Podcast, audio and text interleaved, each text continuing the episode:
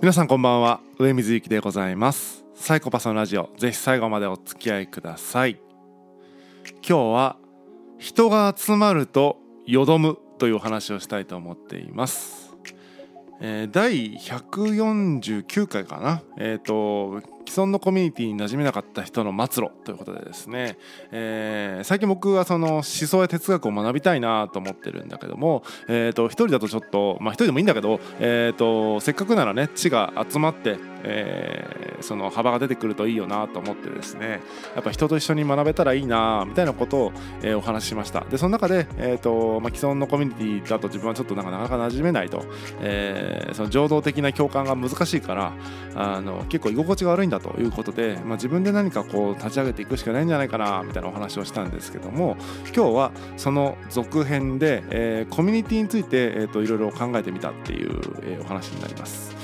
でまあ結論出ちゃってますけども人が集まるとやっぱりよどむんですよね、えー、滞るというか、えー、物事がスラスラ進まなくなってしまうと、えー、なのでよくね人が集まらないとできないことまあ僕もそこまさに今言ってますけどそっちが集まってどうたらこうたらとか言ってますけども一人でできないことができるという人が集まる集団になる良さってあるんですけども集団になるからこそ、えー、まあ難しくなることも出てくるなと思っていますね。はい。なのでえっとまあ僕のなんだろうなやりたいこととしては、えーまあ、その哲学や、えー、思想を学ぶ、えー、学び合う、えー、コミュニティを作りたいな、まあ、場を作れたらいいなと思っているだけなんですけどもこのだけっていうのはすごい難しいですね。えー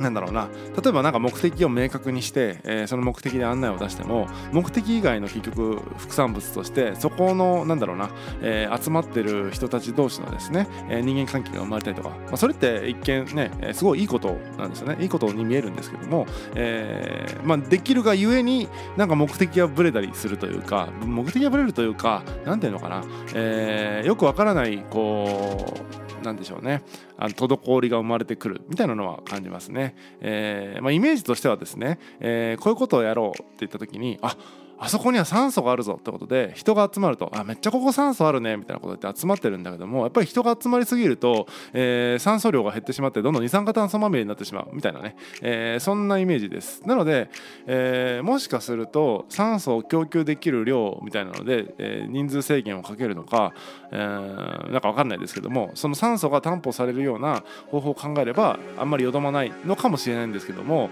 えー、ていうのかな。その二酸化炭素まみれにならないにしても今度、えー、そのそこにいる人たちが固定化されてしまったらしてしまったで、えー、それはそれでまたこう滞り始めますよね。難しいですね。なので、えー、本来、えー、出入り自由なんだけども定着する人と定着しない人がいて、えー、なんかいい感じに定着しつついい感じに出ていきながら新しい人も入ってくるみたいななんかその結構神業的なバランスが保たれているという何ていうのかなあのゴールがあるわけじゃなくてその状態を維持するっていう感じだと思うのでとてもねこれは難しいなと思います。えー、ていうのかな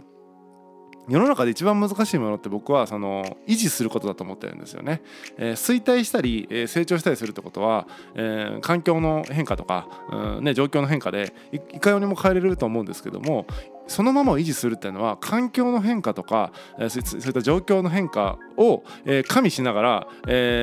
その状態を維持し続けるってもう神業だと思うんですよね。うん、例えば株価のチャートでずっと横一線になるなんてありえないじゃないですか。ずっと上下に動きますよね。あれはやっぱり環境要因がいろいろ変わってくる中で、えー、だかその本人のね、まあ、会社なり会社でそれそこが変わってくるから、えー、株価が変わるわけであってずっと横一線の株価なんてありえないわけですよね。っていうのと一緒で、え、コミュニティの状態みたいなのも別に株価みたいにその金額で言うとその時価総額みたいな話ではないんだけども、えー、コミュニティの状態が、えー、横一線になることはないしずっと右肩上がりってこともないしっていうその常にこう上下しながら株価のような動きをしていくんじゃないかなというふうに思ってるんですね、えー、つまりまあいい状態を維持するっていうのはもう結構ね奇跡的な状態かなと思います。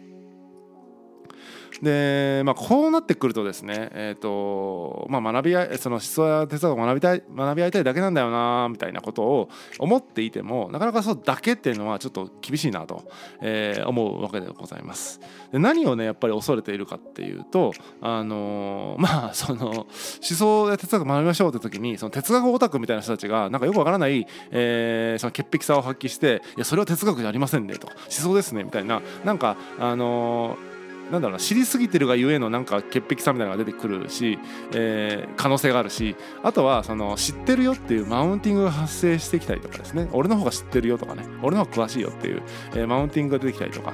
あとはなんか思想とか言っちゃうとですねなんか過度にこうスピリチュアルな人がなんか混じってしまったりとか。うん。あとはまあコミュニティ全般に言えるんですけども、えー、まあメンヘラみたいな人がですね、えー、依存するための場所になっちゃうみたいな、えー、そういうことをですね僕はとても恐れていると。別に、えー、何かその癒すためににやる気もないし、えー、オタクの聖地みたいにしたわけでもないですしなんかマウンティングを推奨するなんかそのね、えー、リングを用意するつもりはないですのでなんかこうねあの思想単純に学び合うっていうだけっていうのがその爽やかさというかね、えー、そしてなんか臨機応変対応できるしなやかさというか。そういう、えー、爽やかでしなやかな、えー、学び合う場所を作りたいんだけどもこれはまあ神業だなとちょっと我ながら、えー、考えながら思ってしまって、えー、ちょっと足踏みしそうになっているところです。なのでまあなんか変にその会を立ち上げるみたいなですね、えー、あんまり風呂敷広げずにまずは、えーまあ、ごく少数のですねクローズドななんかこう集まりで、えー、まずはね読書会とかそういうとこからやりながら、